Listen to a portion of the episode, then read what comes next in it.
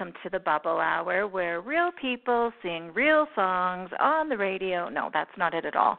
I was just in a very punchy mood, and since it's just me on the show today, I couldn't help but sing along with the opening music. And I have, uh, I'm out at the ski cabin. My reception is not the greatest, and everyone is out skiing right now except for me because I decided to stay in and record a quick podcast. So I'm hoping this goes well because I have actually am on about hour three of trying to make this work. Uh, technology on the go is just not always what we want it to be.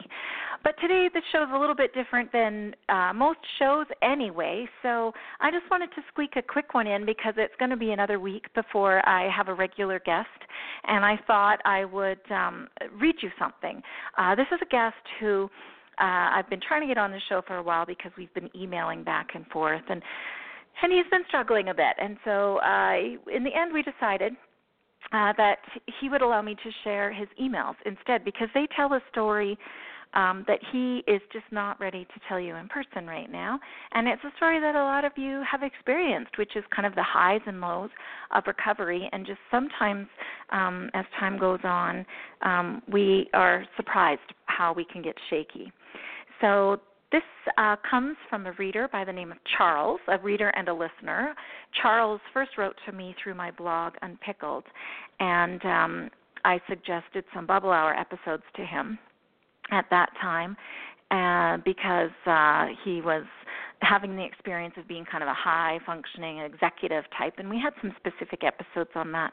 And then he began binging on the bubble hour uh, finding so much connection here from the story that many of you have shared and uh, that we've all heard and found ourselves in. So um, and then I've also heard from some of you you'd like to hear from some guy. So you're going to hear from a guy read in my voice, at least anyway.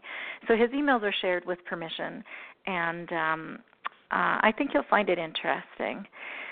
So it all began, uh, actually, this is over three years now worth of emails that you'll be hearing today. Uh, it all began on October 29th, 2014, when I received this email um, first thing in the morning in my inbox. Charles writes, Somehow I saved your blog to my iPad reading list. That icon stares at me. It calls to me. I'm a high functioning alcoholic. There, I said it. I drink about five to seven drinks a day, five to six days a week. I use the alcohol to unwind as I'm a highly successful type, hard charging personality. I completed the Ironman race in 2011. I am extreme. I've accelerated my drinking in the last year, and in a way, I feel as though I'm forcing myself to choose who I will become. I'm 43.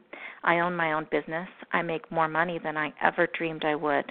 It's a high stress job. The alcohol takes the edge off. I live in a low grade hangover. I'm scared. I want to be a moderate drinker. Moderate to me is three or four beers twice a week. Yesterday I resolved to quit, but I had dinner out on business and had five or six. I'm awake at 2 a.m. I think that's when the booze wears off.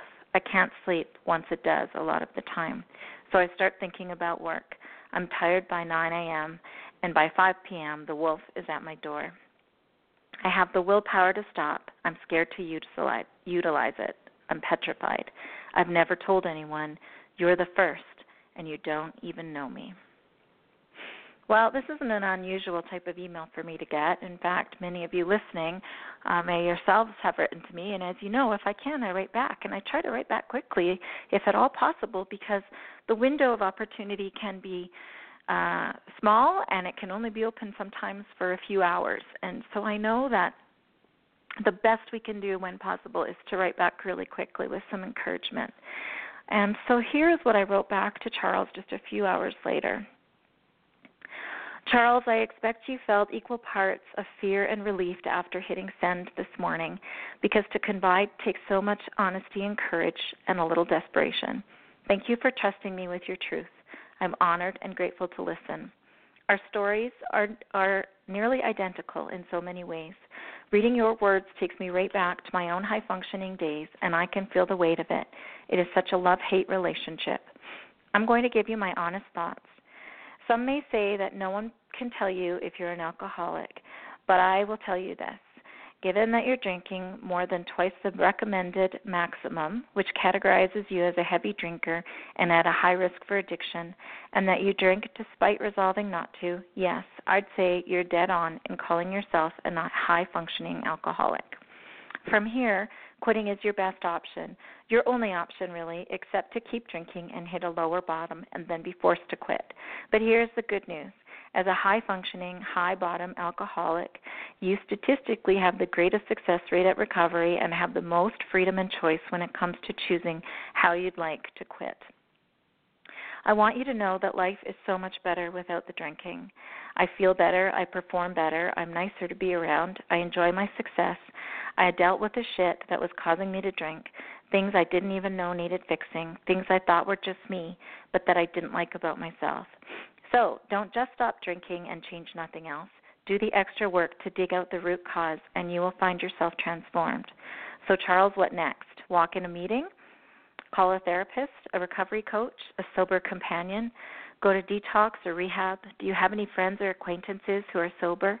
Helping others is one of the keys to maintaining sobriety, especially for people in 12 step programs. So if you reach out to someone in a program, you will almost always find a kind and supportive partner. The next step is action. Take on this project. I'm happy to help you get started, so please stay in touch. Today can be the day you take it all back. If you are this successful in a constantly pickled state, imagine what you can achieve living alcohol free. So then later that day, uh, Charles wrote back to me again and said, Jean, thank you. My 15 year old jokingly told me two days ago I shouldn't be drinking on the job when he saw me working at the house with a beer at 6 p.m. My assistant coach jokingly asked why I wanted to finish practice on time. He said, What, you want to get home and drink beer and watch the game? Coincidence or a not so subtle message? I'm going with the message. Sometimes I drive with a beer on the road home. I'm an elected official, and if I was stopped, I'd make the paper and embarrass myself and my family. I do it anyway. In May of 2011, I completed the Ironman in under 13 hours. I drank very little and trained all the time for a year. Once I completed that race, I decided I would be a moderate drinker. Three and a half years later, I'm still trying to moderate. A third of a decade of wasted energy trying to find balance, balance that can't be had. My father and two uncles were alcoholics and drug addicts. They all died from drugs or gunshot wounds. My mother's three siblings are alcoholics. We've buried two of them. Alcoholism killed them. My grandfather was an alcoholic. It's time I admitted that genetically predisposed to addiction. I drew the short stick. My tough luck, I guess. I'm going to quit today. I've quit many times, oh, for 30 days or even 90 once, but never forever. I just can't drink anymore. I can't imagine going out to the lake or on vacation without alcohol. My wife and I are going to Belize next week. I just have to admit I'm not one of those people who can simply enjoy alcohol. Charles. So the next day, up in the middle of the night, again, uh, Charles wrote, I closed my eyes, I slept, my body rested for the first time in weeks. Yesterday I called my sober friend and told him, admitted really, that it was decision time for me. We talked for an hour. Two things we discussed struck me big time. One, it's time for me to give up something business, work, my flying hobby, exercise, coaching, baseball, city council, or alcohol. I simply can't do them all. I've tried and I've failed. I'm choosing alcohol to give up. The second thing he told me was that when he drank, he essentially left the party he was at and created a new one that only he was at, one that was not real. That struck me. Where am I trying to go all the time with alcohol? What place am I leaving and why? I have no idea. Maybe I'm just being lazy, taking the easy path, the wide instead of the narrow. I'm scared to tell my wife. I'm scared to admit the weakness. My job is to carry all the burdens, not produce them. I will tell her anyway. There's no way I can sw- slay the wolfie alone. I'll keep in touch. I browse randomly through your blog, and it gives me courage. Charles. So I replied to Charles again, and I won't read you all of my replies because the story is, of course, in his emails. But here I wrote Wow, Charles, I'm impressed. You're taking the bull by the horns. It's fantastic that you called your friend. I can almost guarantee your wife won't think you're weak, but rather the opposite for taking charge of things before you were too negatively impacted. You are still her knight in shining armor. Wonderful, Jean. And then I didn't hear from him for a little while, um, presumably because he was on vacation. So 10 days later, I received an email. So now this is uh, mid November 2014. Charles writes, I made it through vacation on the beach. No wine, beer, fruity cocktails, no compromising my day with when and what to drink. It was a truly wonderful experience. Wednesday will be 14 days, and I know the tough part is coming in a few weeks. I've been trying to write it all down so I can look back. When I feel good and strong and invincible, that's when the real challenge will come. But I am hopeful. And then a few days later, uh, just a short message saying he was listening to the Bubble Hour, the C Suite podcast. Uh, and um, we wrote back and forth a little bit, mostly me encouraging and letting him know, and really encouraging him to stay connected to his wife and to talk, keep talking to his friend. Uh, and then, um, after listening to the Bubble Hour a little bit, Charles wrote, I'm learning a, a lot. I didn't know there was coaches for this. Your decision, your discussion about business partner intervention struck. Me and my partner signed a performance agreement, and the reference to alcohol scared me. This was last year. I'll be looking for more podcasts and reading through your posts from the early days. It gives me hope. And a month later, December 2014, another email, another update from Charles. Hi, Jean. Well, I'm on about day 35 or so, but I try not to count because it makes me feel like I'm going to reach some target. No point in counting to forever, you know? I made it through Thanksgiving holiday. My wife is watching me, perplexed at first. She knows she now looks at me with admiration. She gives me strength. I've lost about two pounds of alcohol fat, which is nice. I still can't find the motivation to exercise, even though I was an athlete, but I keep telling myself that my body is healing itself and my mind is preparing itself. We will see.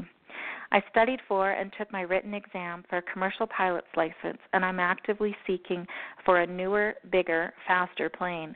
I always do this, it's my extreme personality. Maybe this is the renewed outlet needed for a challenge. I guess I plan on challenging my wallet this time, too. When drinking, I'm satisfied to plan the next Mexican meal with a spectacular margarita or to a trip to the lake with a 12 pack. But now I find myself dreaming of other things, bigger, better, healthier things. So far, so good. Charles.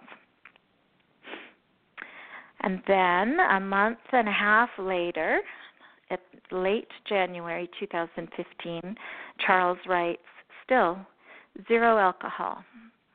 It feels like a miracle. I prayed for relief from my urge, and it has been seemingly given to me. I cannot describe the blessing I feel, like it has been given to me. I tear up on church every Sunday. Charles. I wrote back, Charles, you were reading my mind when you sent this message. The very day you sent this, I was wondering how you were doing and sending good thoughts to you and your family. Thank you so much for the update.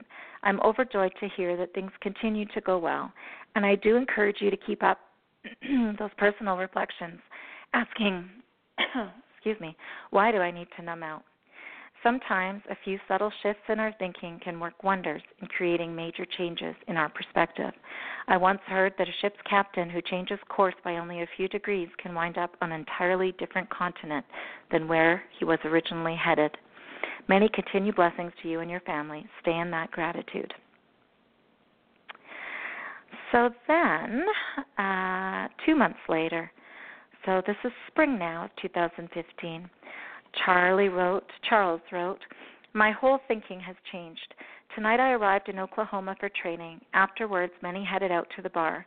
I had no interest at all. Previously, I would have counted the minutes before social hour.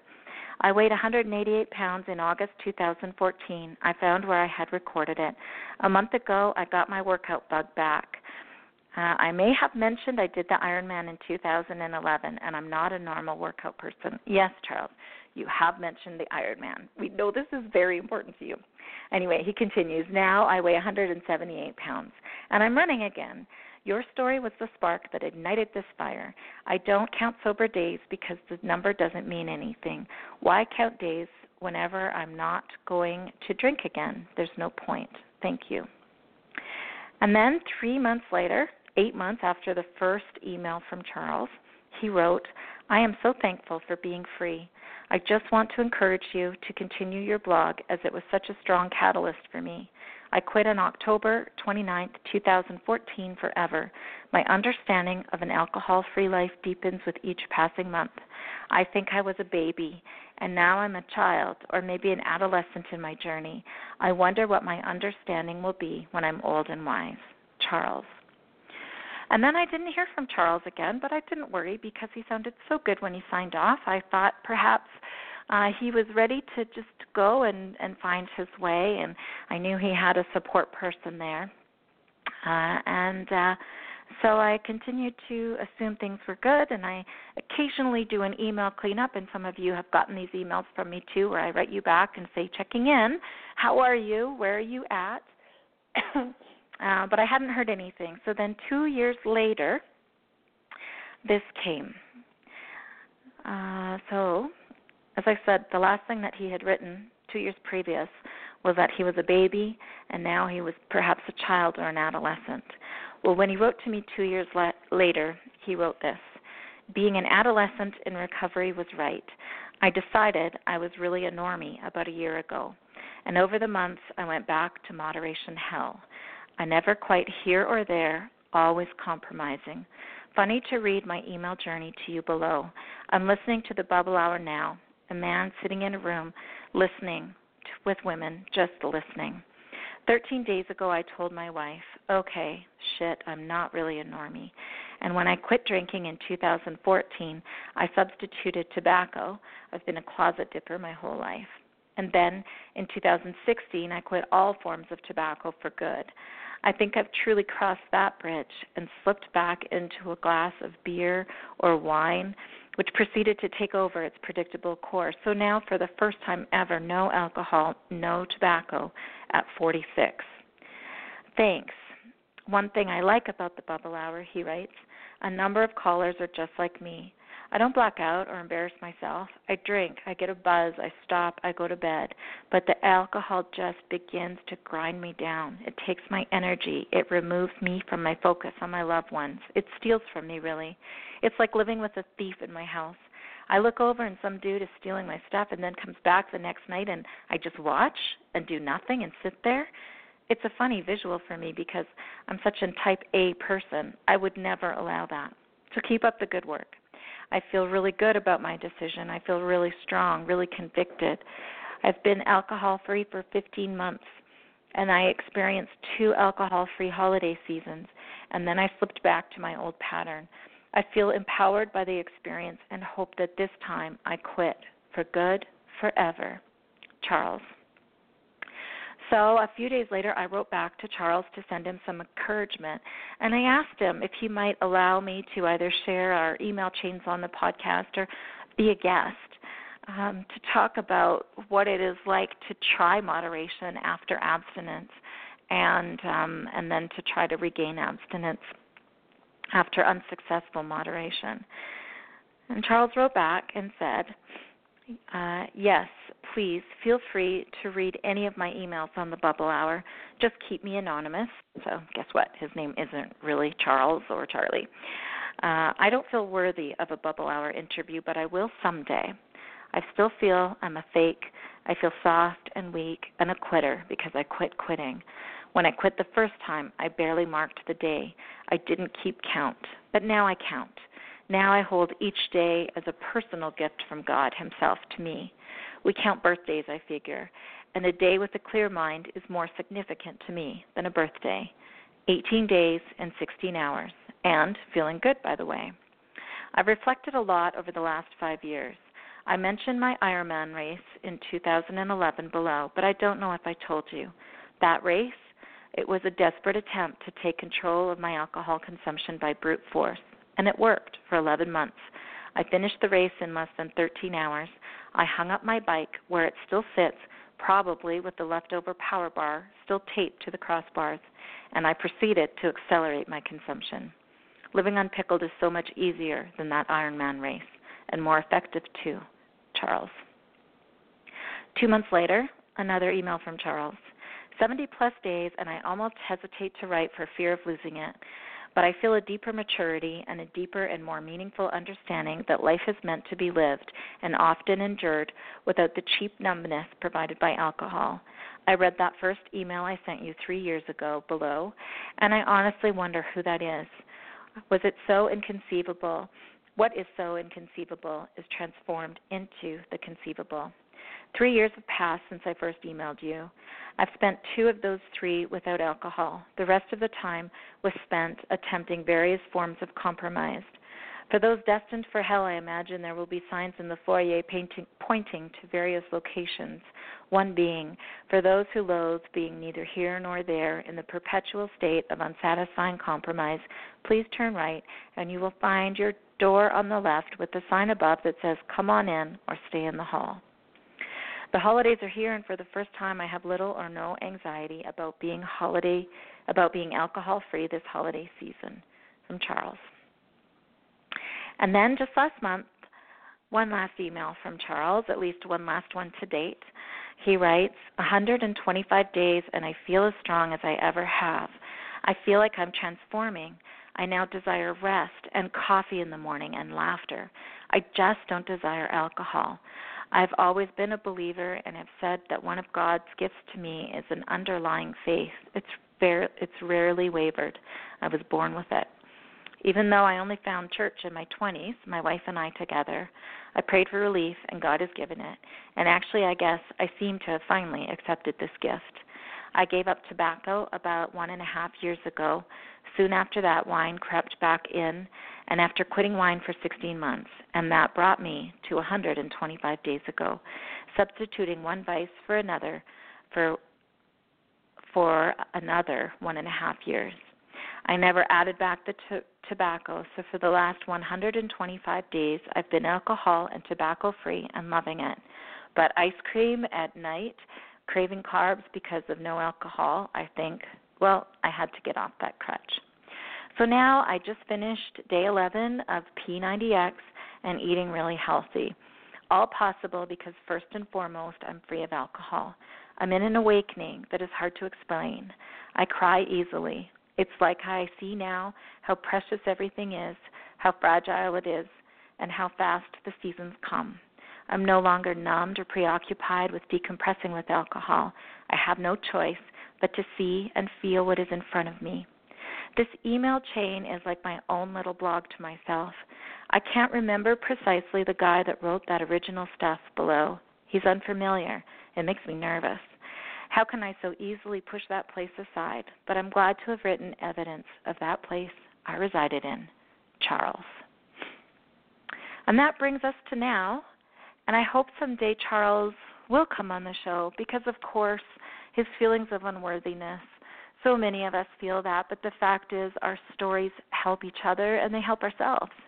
And I think a lot of you um, will understand what Charles has been through, and I know a lot of you have been there yourselves. And if you're stuck there, if you had some freedom from alcohol and you went back and tried to moderate and you just can't get back out again, um, there's hope and um you don't lose everything you had you don't lose all your sober time before like Dawn Nickel from She Recovers has often said, if you're driving from New York to LA and you get lost, you don't turn around and go back to New York in the middle of the country.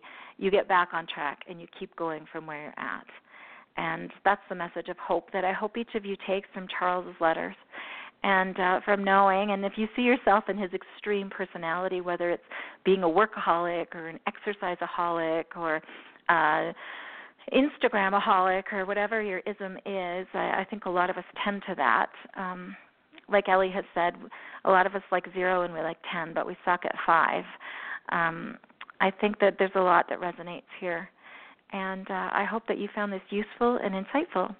So I will be back next week with more interviews. I'm spending this weekend lining them up, and I'm really excited about what's coming up for everyone. And um, I will talk to you soon. And um, please feel free to write to me. And also, I invite you, if you want to just record me a voice memo and email it to me, the email address is thebubblehour at gmail.com. Uh, you can send me a voice memo if there's something you'd like to have played on the air, but you're not feeling comfortable being a guest for a whole hour. Just email me your voice memo, and I'd be happy to share it with our listeners. Okay, that's it for today. I'm going to put on my coat and go outside and enjoy the snow and the sunshine. And I hope all of you are having a great day wherever you are at. Until next time, everyone, take good care.